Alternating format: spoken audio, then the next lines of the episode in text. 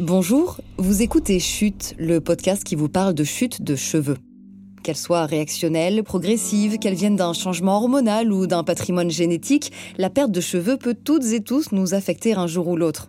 Trop de cheveux dans le siphon de la douche, c'est aussi l'image de soi qui change. La peur de tout perdre et ce sentiment de ne pas savoir quoi faire. Pourtant, si ça vous arrive, vous n'êtes vraiment pas les seuls. En France, du côté des hommes, quatre-vingt-cinq pour cent d'entre eux sont amenés à en perdre une bonne partie dans leur vie. Pour les femmes, un peu plus d'un tiers sont concernés et pourtant, on en parle rarement. Alors, toutes les deux semaines, avec René Furterer, on fait sauter le tabou, ensemble, grâce à des témoignages, mais aussi des expertises pour passer au peigne fin ce que perdre ses cheveux veut vraiment dire. Bonne écoute!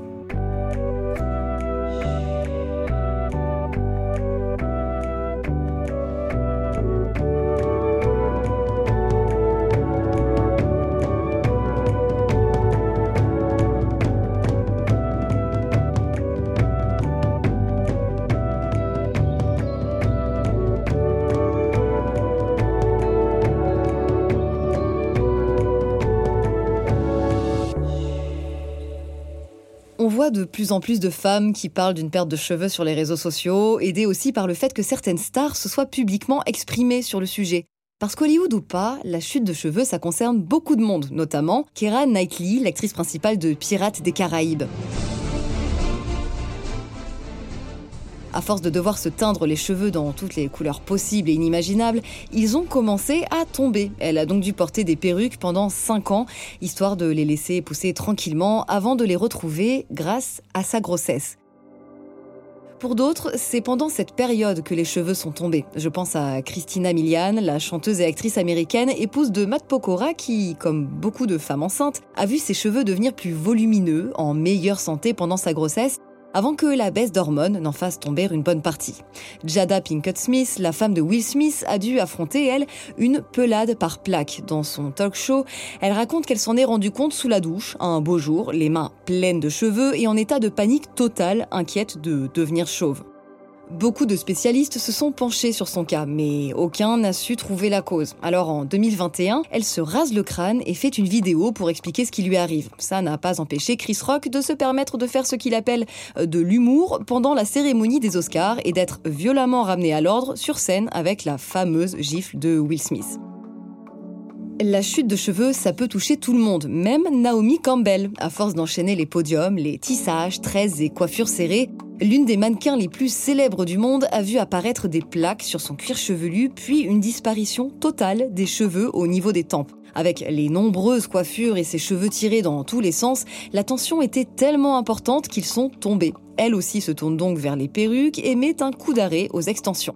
Christine Davis, elle, elle passe par un volumateur de cheveux. L'actrice qui joue Charlotte dans la série Sex and the City a mis bien du temps à réaliser qu'elle était victime d'une chute de cheveux progressive. Elle avait pas mal d'autres préoccupations à ce moment-là et ne l'a réalisé qu'une fois la disparition d'une masse importante. Elle raconte qu'ils sont devenus très fins et qu'elle n'en avait presque plus. C'est tombé pendant sa préménopause. Coïncidence ? Sûrement pas.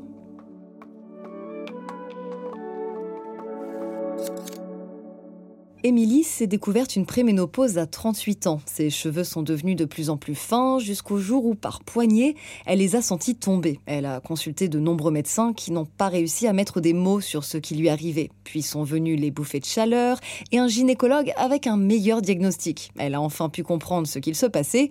Une préménopause avec perte de cheveux progressive et réactionnelle, les deux à la fois. J'ai commencé à me rendre compte que je perdais beaucoup mes cheveux euh, bah, tout simplement en faisant mes soins. Je, je voyais bien que dans ma douche, il y avait de plus en plus de cheveux, que le, le siphon est de, était de plus en plus vite bouché. Et puis après, j'ai eu mes, mes soucis d'hormones. J'en avais parlé au gynécologue en disant euh, « il m'arrive ça, il m'arrive ça, euh, c'est pas normal, euh, je suis trop jeune, ça peut pas être possible, machin ». Et là, du coup, mon gynécologue, il m'a dit que suivant les antécédents familiaux, il pouvait avoir une euh, ménopause précoce. Et après une petite enquête de la, de la gente féminine de la famille, on s'est rendu compte que arrière-grand-mère était ménopausée à trente-cinq ans, grand-mère à trente-huit ans et ma mère à quarante ans. Bon, ça a bien mis deux trois ans à ce que je sache que c'était pas moi, que c'était Mère Nature qui rappelait qu'elle était là. Donc euh, bah maintenant ça va, bien ça va. Euh, je perds toujours autant mes cheveux. Hein. Bah, voilà, je fais ça. Il euh, y a des cheveux partout tout le temps. Je suis toujours occupée de croire qu'il y a une bestiole sur moi parce qu'il y a des cheveux qui me chatouillent tout le temps. Euh, là, mon, mon lit, il est blindé. Tous les jours, on peut passer aspirateur dessus, quoi. Donc, euh, la culpabilité, oui, parce que je me suis dit, euh, t'as pas quarante ans et euh, on te punit pour quelque chose que je... Enfin, je ne voyais pas qu'est-ce que je faisais dans ma vie pour euh, subir ça. Parce que c'était vraiment subir. Ma coiffeuse, elle me disait toujours « Mais non, c'est normal, nanana. » Je dis « Ouais, c'est pas les couleurs qui font ça. » Elle disait « Non, non, c'est pas les couleurs, ne t'inquiète pas. » Elle dit euh... En plus, c'était des produits naturels qu'elle prenait. Enfin, il n'y avait pas de, d'ammoniac. C'était vraiment une bonne coiffeuse. Et euh, mon gynécologue, il me disait toujours euh, « Non, mais c'est normal, c'est les règles de la vie. » Je dis « Non, mais attendez, docteur. » Et puis un jour, je lui ai fait montrer. J'ai récupéré des cheveux toute la... Pendant une semaine, j'ai récupéré des cheveux et je lui ai montré. Je dis « Non, mais ça, c'est pas normal. » Il fait euh, « Ouais, non, euh, là, c'est beaucoup. » Bonjour, je suis Camille Mas, experte recherche et développement chez René Furterer. C'est assez courant, on estime trente à cinquante pour cent des femmes prémenopausées, ménopausées, qui vont observer une chute de cheveux. Le cas d'Émilie, il est un petit peu particulier. Donc en effet, elle a vu avec ses médecins qu'elle était dans un cas de préménopause, donc tout à fait normal à ces âges-là. On a un cas de chute de cheveux qui est observé au moment de la ménopause. On le sait, c'est un déséquilibre hormonal qui va causer ça. On a une plus grande quantité d'androgènes, des hormones mâles. Et tout comme la calvitie, ces hormones-là, elles ont un effet plutôt négatif sur la pousse de cheveux. Donc, on va avoir une chute liée à la ménopause qui va être hormonale et assez localisée. Alors, chez la femme, ce n'est pas tout à fait la même localisation que chez l'homme. Ça va plutôt être sur le dessus du crâne avec une impression d'avoir une raie de cheveux qui va s'élargir. Ça ne va pas vraiment être le rond sur le dessus du crâne et les golfes. Euh, donc, il y a cette première cause euh, hormonale euh, progressive, donc euh, liée à la ménopause. Donc ça, ça va être euh, un traitement euh, de fond avec euh, des produits tels que trivasic progressive qui vont agir donc, sur cette voie hormonale, euh, sur la voie tissulaire pour l'environnement du follicule pileux et sur la voie vasculaire pour l'apport en oxygène euh, et en nutriments. Ça, ce sera vraiment euh, le traitement de fond pour cette chute liée à la ménopause qui va malheureusement durer dans le temps, hein, parce que la ménopause, ça s'installe pour un moment. Par-dessus ça, euh, là où Émilie n'a peut-être pas de chance, c'est qu'elle a une chute réactionnelle, puisqu'on parle là de perte de cheveux euh, de façon assez impressionnante, avec des poignées de cheveux qui tombent. Donc ça, c'est vraiment caractéristique d'une chute réactionnelle. La chute réactionnelle, elle peut avoir plein de causes. Euh, ça peut être lié à un état émotionnel, un stress, un grand bouleversement. Euh, ça peut être lié à un état aussi euh, au niveau de la maladie, d'avoir euh, fait une forte fièvre. On sait que le Covid, ça a entraîné une chute de cheveux réactionnelle chez trente à quarante pour cent des personnes qui ont été infectées par euh, le Covid. Euh, ça peut être aussi des carences alimentaires, quand on fait des gros régimes ou des changements d'habitudes nutritionnelles. Il euh, y a besoin peut-être de venir compléter avec des aliments... Euh, avec des compléments alimentaires. Donc déjà, il faut essayer de chercher chez Émilie qu'est-ce qui a pu se passer euh, il y a trois à quatre mois, parce qu'une chute réactionnelle, ça s'observe trois à quatre mois après la cause réelle. Donc essayer de voir quelle est cette cause-là, peut-être essayer d'agir dessus. Si c'était une période de stress et qu'elle est finie, tant mieux. Si c'est pas fini, peut-être prendre soin de soi. Si c'est euh, un régime alimentaire déséquilibré, des carences, venir compléter tout ça. Si c'était un état lié à une fièvre, on imagine que c'est passé. Donc, ce qui reste à faire, c'est d'appliquer un soin qui va venir rebooster la croissance, limiter ce stress euh, qu'on va appeler le stress cellulaire, donc c'est vraiment ce stress physiologique euh, via la voie inflammatoire, et euh, agir aussi sur la voie vasculaire en rapportant euh, nutriments et oxygène. Tout ça, c'est apporté par les soins triphasiques réactionnels qui vont pouvoir être appliqués en cure, pour soigner euh, cette chute réactionnelle et on prendra le relais avec le triphasique progressif pour la chute euh, liée à la ménopause. Mais c'est vrai que pendant au moins deux ans, je n'allais plus dans mon salon de coiffure préféré parce qu'il y avait toutes mes copines qui étaient là avec leurs belles chevelures. Et moi, comme je n'avais plus le droit à tout ça, ben, j'ai tout arrêté. Je leur disais, je suis punie, j'ai, j'ai fait un truc qu'il ne fallait pas, je suis punie. Je ne faisais plus rien. Parce que euh, bah, à chaque fois, elles parlaient de leur projet, et cetera. Donc, je n'allais pas leur interdire de, de faire leur petite vie euh, et de se projeter dans, un, dans des projets, parce que moi, j'étais mal dans ma peau. Donc, euh, on s'envoyait des S M S, on se téléphonait, mais euh, je ne voulais plus les voir. Donc, c'est malheureux, mais euh, ouais, ça, ça m'a caché un peu euh, la, la relation sociale. Ça tombait, ça tombait, jusqu'au jour où on voit tous les élastiques des tout petits bébés, là. Tous les tout petits élastiques, j'arrivais à faire une couette avec ça. Je faisais une, un, un chignon avec ça, tellement que j'avais plus de cheveux. J'avais toujours peur de, que ça tombe encore, encore, encore, encore. Donc forcément, après, j'ai toujours attaché mes cheveux, parce que j'en avais marre que mes cheveux, c'était moche en plus. Euh, c'était devenu tout moche, plus de, plus de masse, mais vraiment plus rien. Et euh, donc du coup, j'ai dit, euh, bon, bah, on va couper. Et là, j'ai coupé. Moi, je suis comme ça. C'est, euh, je réfléchis, je réfléchis, et un matin, je, je passe à l'acte sans que personne soit au courant.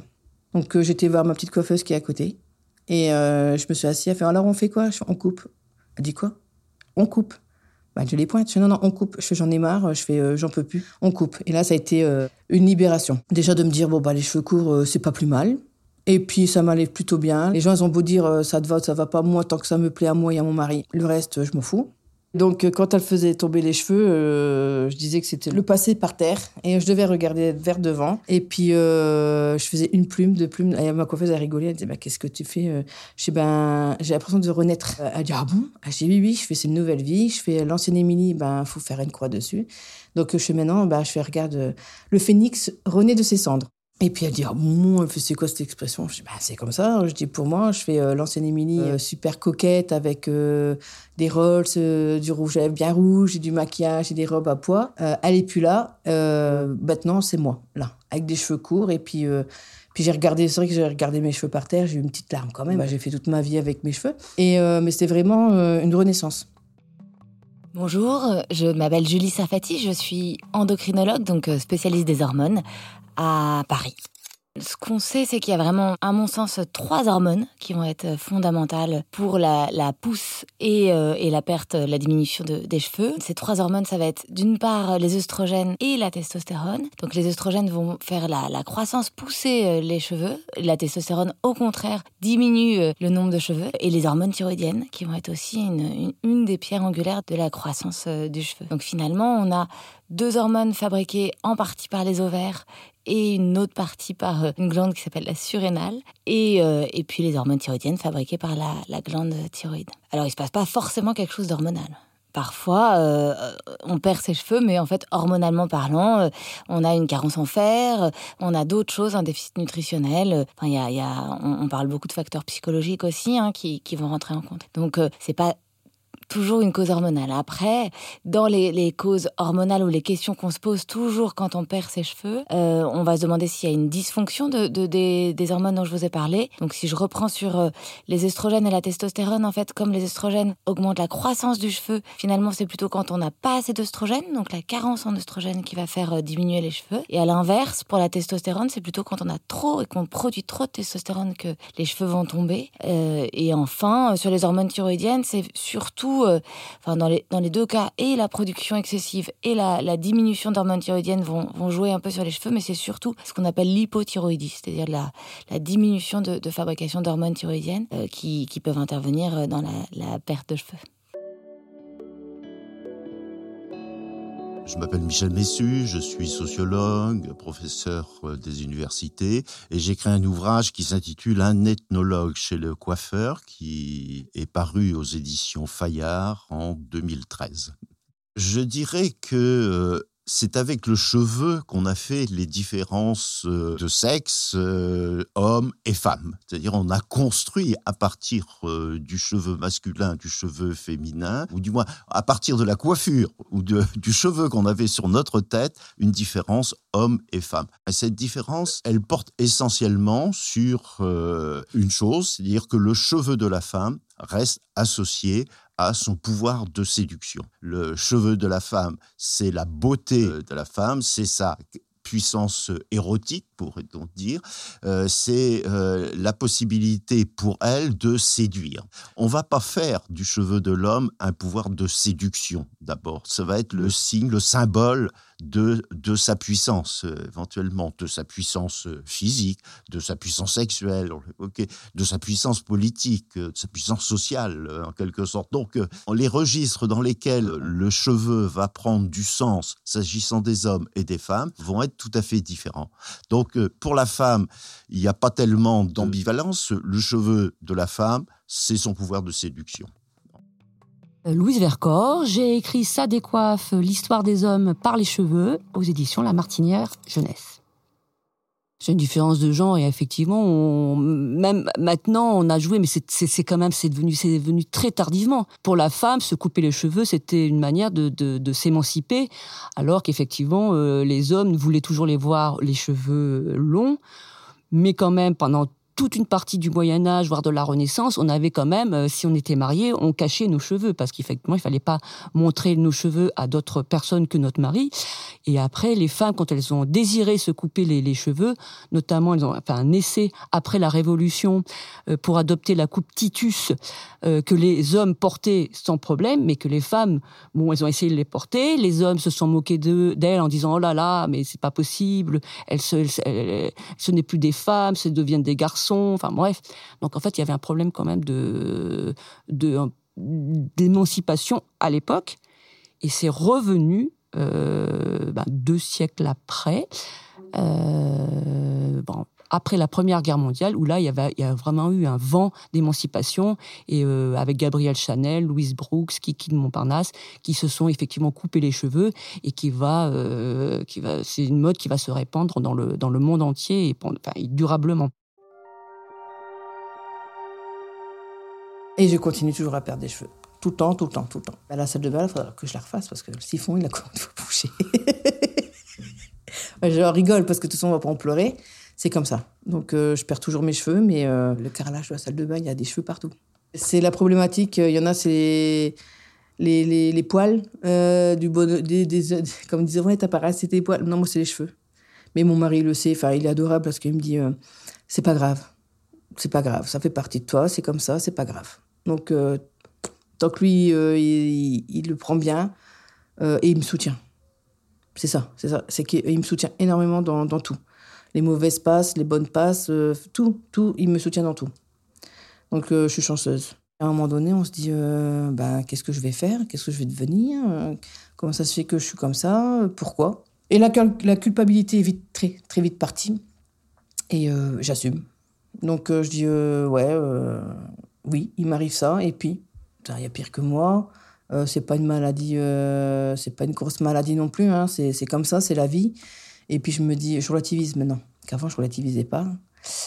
Mais là, je relativise, je dis oui, ben écoute, il euh, y a pire, hein. euh, j'ai pas de tuyau de, pour respirer, j'ai mes jambes pour marcher, j'ai un cœur qui va bien, euh, j'ai un mari aimant, des enfants aimants, ma famille euh, m'a toujours soutenue. Euh, pourquoi vous avez décidé de, de témoigner ? Ben, tout simplement pour montrer aux, aux autres dames que je, je ne suis pas derrière un ordinateur. Donc, euh, ce que je dis, c'est vrai. Euh, quand on voit les photos de moi avant, on peut dire « Ah oui, effectivement, euh, c'est vrai ce qu'elle dit. » Et euh, comme ça, bah, elles se sentent moins seules. Parce que je trouve qu'on euh, n'en parle pas assez. Quand on voit des, les soucis capillaires des, des gens, on se dit euh, « Ah oui, elles sont pas... » En fait, il faut serrer les coudes entre nanas, quoi. Parce que si on compte sur les... Malheureusement, il y a des médecins qui disent euh, « c'est pas marqué dans le bouquin, donc euh, ça peut pas vous arriver ». Ou euh, « ben, vous perdez vos cheveux, vous... ouais, bah, euh, faut faire un régime, et puis euh, vous perdez vos cheveux, bah, vous faites trop de, de couleurs, vous faites trop de, de plaques, vous faites... » Non, il faut arrêter de culpabiliser la, la, la femme, quoi, parce que c'est, bah, c'est bon, quoi, à un moment donné... Euh... Nous, on culpabilise pas les hommes quand ils ont un ventre à partir de quarante ans, quoi. On s'en fout. Il faut arrêter de croire que les femmes, euh, elles n'ont pas de soucis, quoi. Et puis, il euh, faut serrer les coudes. À votre avis, combien de personnes en France sont touchées un jour ou l'autre par la perte de cheveux ? Ouais, énormément, je pense. En vrai, autant les hommes que les femmes. À mon avis, euh, plus de la moitié des gens. Un jour dans leur vie, on dit. Ouais, ouais, à mon avis, plus de la moitié des gens. Bah, j'espère le plus possible, étant donné que je suis touchée par ça, je dirais, je sais pas, euh, cinquante pour cent. À mon avis, le nombre de gens touchés en France par la perte de cheveux, euh, plus de cinquante pour cent, euh, et autant d'hommes que de femmes. Je dirais une personne sur deux. Euh, moi, je dirais euh, bah, les hommes plutôt, je sais pas pour les, pour les femmes, mais je dirais euh, au moins un homme sur cinq, deux hommes sur cinq. Bonjour, je suis le docteur Boclet-Fatima, je suis médecin généraliste et je travaille au sein du C M C C à Paris. Je pense que quatre-vingt-dix-neuf virgule neuf pour cent de la population a déjà eu dans sa vie une chute de cheveux. Déjà physiologiquement, on a une chute de cheveux saisonnière, alors qui ne touche pas tout le monde. Moi, je dirais quatre-vingt-dix-neuf pour cent de la population peut avoir au moins une fois dans sa vie une chute de cheveux. Maintenant, est-ce que toutes les personnes vont s'en inquiéter, euh, vont être stressées par cette chute de cheveux ? Non. Voilà. J'ai beaucoup de patients qui ont des chutes de cheveux qui durent depuis cinq ans, puis au bout de cinq ans, ils se disent « Bon, là, ça fait cinq ans que ça tombe, euh, peut-être que je consulte. »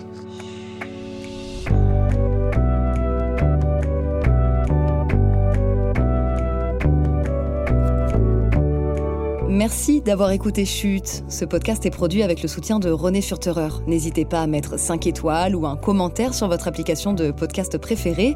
Si vous êtes concerné par la perte de cheveux, n'oubliez pas que le premier réflexe, c'est de consulter et surtout d'en parler, car vous n'êtes pas les seuls. On vous met dans la description de l'épisode quelques produits qui pourront vous être utiles. On espère que vous avez aimé la Chuuut. À bientôt.